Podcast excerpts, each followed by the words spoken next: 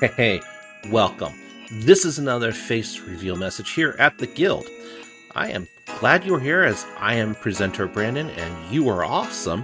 And this is the first message in our series Travel Light. Uh, today's message is about letting things go. You know, not just grudges and bad memories, we've already tackled a portion of that, but we're talking about earthly goods we really don't need. You know, Christmas is definitely around the corner, you know, and it's gift giving time we ask for things we want and sometimes get. But these gifts are mostly physical, earthly possessions. Not that this is a bad thing, trust me, it's not. But do you really need that unitasker in the kitchen? Or, you know, how about the electric golf club cleaner? You know, can you tell me what the difference is between a gaming chair and a nice office chair? You know, what about all that stuff in boxes you have moved consistently and continuously throughout your life? You keep it in storage and you've never looked upon them since you've moved them. So, the reality is, you know, streamers, YouTube celebrities, um, and commercials in all mediums tell you to buy this, buy that, and acquire more stuff. You know, our society demands us to focus on the acquisition of goods rather than less junk we buy. So, the core idea behind the message is that less is more.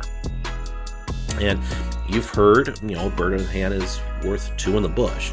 Well, this message is really focusing on that one bird.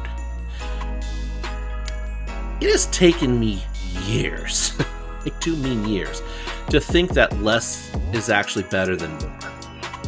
And it's a really difficult thought process. Plus, it's very difficult to get into that type of lifestyle once you have that mindset. Yeah. And, and just to start the paring down process has been uh, continuous for the last five years. That's right. Now, it also doesn't help that my mother and my wife's mother are constantly giving us junk that we don't need, really. Um, and they buy it without us knowing, and they just pawn it off on us. And so, you know, usually in those areas, we go, are we really going to need it? Nope, it's out. And usually those things are the first decided on on whether they stay or go. So, the first point in this message is to throw the useless out. Any useless stuff you're not going to use, throw it out. Don't matter. You know, if you know Marie Kondo only from the meme, you know, this brings joy, then you know what we're talking about when it comes to tossing the useless away. So when we talk about either what stays or what's get donated and trashed, you know, consider what Jesus said in Luke 12. Take care, protect yourself against the least bit of greed. Life is not defined by what you have, even when you have a lot. Basically, while the greed mentioned above is regarding a land dispute, he's talking about a dispute be- between brothers. The passage is very much expandable to our greater greed in the accumulation of worldly possessions. Here, for our purpose, uh, greed is the world's domineering command for you to buy, buy, buy, because either FOMO, you know, fear of missing out, or even having jealousy that others have more than you do, and you know, keeping up with the Joneses, and that you accumulate all this stuff to show that you are, have you know true prosperity on Earth. So nothing can be further from the truth. Now, as an example, I have two computers. And one is one year old, I bought last year, and one is six years old. Um, each has their purpose, though. The new one handles the gaming alone, so when you see our game nights, that's what's caught. You know, that's what's playing the game. And the other one, which is doing the streaming and recording this video, is basically six years old. You know, as I said, each has a purpose. So that doesn't explain everything, right? Well, just to tell you, I have four um, other older towers that I still have that I've moved consistently. Um, and what the plan is really is to take one of those towers, upgrade the systems, and basically use that for my uh, new streaming PC, donating, you know, the older system or recycling the older system, you know, through, you know, giving it to my kids or something like that. That's that's that's the thought process because I don't need to just acquire and buy new when I can do a lot more with the less that I have or what I have already. But for a lot of these components, you know, they've been tagged to just get tossed or to donated or basically recycling is because some of the technology is like almost 10 years old. So this is very hard for many because in doing the cleaning, you know, some people just feel that that pain of, of letting go uh, being so hard because it's been with me for so long. Well, you got to get rid of it at some point, Sparky. And we run into this uh, when in the Bible, uh, Jesus tells a rich man to sell everything he owns. You know, your possessions, your slaves, land, buildings, everything, even your businesses. And upon hearing this, this is the rich man's reaction. That was the last thing the young man expected to hear. And so, crestfallen, he walked away. He was holding on tight to a lot of things, and he couldn't bear to let go. Interesting, huh? Even in the Bible, you know, relates to modern times. Scary. Yes, it is hard to just sell all and let go. Don't get me wrong. Um, if you remember my last message, and if you've not, I do uh, hope you go and watch it because I posted a diagram showing Maslow's hierarchy of needs, and you can also look it up. Uh, what Jesus is alluding to is that once you have achieved the first two levels, basically that's all you really need in order to really get into heaven and be free of this world. Now, a lot of you are probably screaming, You're talking hypocrisy. You are willing to do that. If Jesus came to you and said, Sell it all, Guess what? My answer is yes. 12 people did that and followed him. I have the mindset. It, you know, I don't know about my family or friends, but for me, it would be very easy. And the problem is, uh, many antagonists against religion argue that the popular religious leaders have jets, mansions, and luxury goods.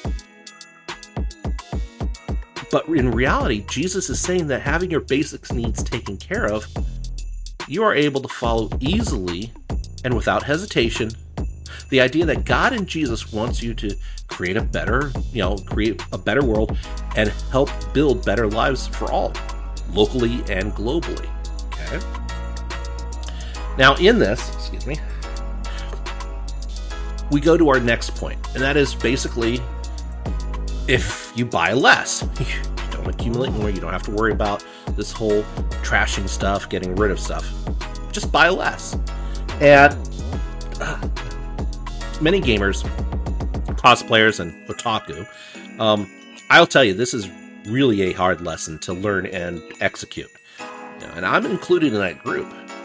Also, for the majority of people, shopping stimulates the joy centers of the brain. And that's scarier it you know my mom has this problem too i see you know but for me you know i see something that looks great and my mind really wants it but i have to do a checklist on every purchase that i'm about to make or even any potential purpose uh, purchase excuse me. So what i do is i have a, have a checklist of questions and in that checklist if any one of those answers is no i'm not going to buy it. And today, gamers are learning this concept as the three big gaming companies, you know, EA, Activision Blizzard, and Ubisoft. And sorry, Microsoft is not going to be considered in this group, uh, even though they've acquired Bethesda. But the idea is the same. So, these companies have churned out crap AAA games with more bugs than moldy bread in a termite infested uh, home.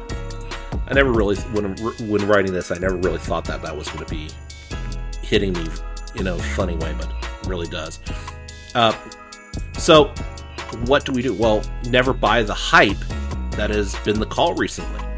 You know, with these games costing in excess of you know sixty dollars, and sixty dollars being the base price, it's easier to wait several months and get it on Steam during their quarterly sales, or their holiday sales, or their annual sales. Doesn't matter. So instead of buying, you know, more of the world, put your faith in God. And it does say this in Palm. Boy, that's a good pastor option. Psalms. Uh, it says, "Give me a, a bent to your words of wisdom, and not for piling up loot. Divert my eyes from toys and trinkets. Invigorate me on the pilgrim way." So the average RPG player, basically, their heads are exploding upon hearing this. Uh, you know, don't pile up loot. You know, that's blasphemy in any RPG circle. But joking aside, looking at games, you know, if we wait until the Steam sales and get the game, you know, at a major price reduction, we can do what God and Jesus wishes us to do. And that is to give more. And what we mean by giving more is basically where we look at give more time, more money, and resources to those who desperately need it now. You know, as 1 Timothy exclaims, Tell those rich in this world's wealth to quit being so full of themselves and so obsessed with money, which is here today and gone tomorrow. Tell them to go after God, who piles on all the riches we could ever manage to do good, to be rich in helping others, to be extravagantly generous. If they do that, they will build a treasury that will last, gaining life that is truly life. Basically, we're talking about legacy. Will your name live on? But that is not all, and I can tell you that God rewards not only in heaven but on earth as well. You give your time to be a mentor, God will find a way for you to give more time to continue your great deed. However, it's never instant, as God is not a believer in instant gratification. How about money? If you donate more to great causes or even to the guild, no shameless plug, uh, God will find a way to, to fatten your bank account so you can increase your donations. Well, what about resources? Okay. I've seen churches and nonprofit organizations receive computers for, from for profit organizations. In turn, these for profit um, have grown larger, and some are not in favor anymore. But this continues the cycle. And that's the key here. Giving more is cyclical. You constantly donate, God is active. Stop your donations, God stops his work to help you. You know, this includes stagnate stagnant donations, okay? So if God gives you more to donate and you stay static in that action, you know, you're just giving the same amount every single time. You know, God's going to just stop altogether because it's like, well, you really don't care, right? And seriously, that's what happens. You know, if you look at many mega churches or any other churches globally, once they stop being active in their community, church starts dying. Now, you thought I was going to sing Let It Go from Frozen. I'm not going to do that because it was tempting. And I hate to say this, this is not a Disney flick. Anyway, thank you for joining me today. Uh, as always, check out our website for more about us and watch or listen to past messages. We even have our past game nights listed there as well. And just to let you know, right now, as of this recording, we are currently getting our 503c forms in order and ready to send out. So please be patient, but we can say that as a church, we are still tax deductible, just not registered by the IRS. And your donations will go help uh, to keep us operating. You know, no salaries go into this. It's all about operations. Plus, everything that we've given over, you know, go we go out and donate to the community in fact, we're able to commit this year, starting this year, our holiday donations to a local charity. So this year, Streetlight USA is going to receive a set of happy birthday bears uh, for their residents.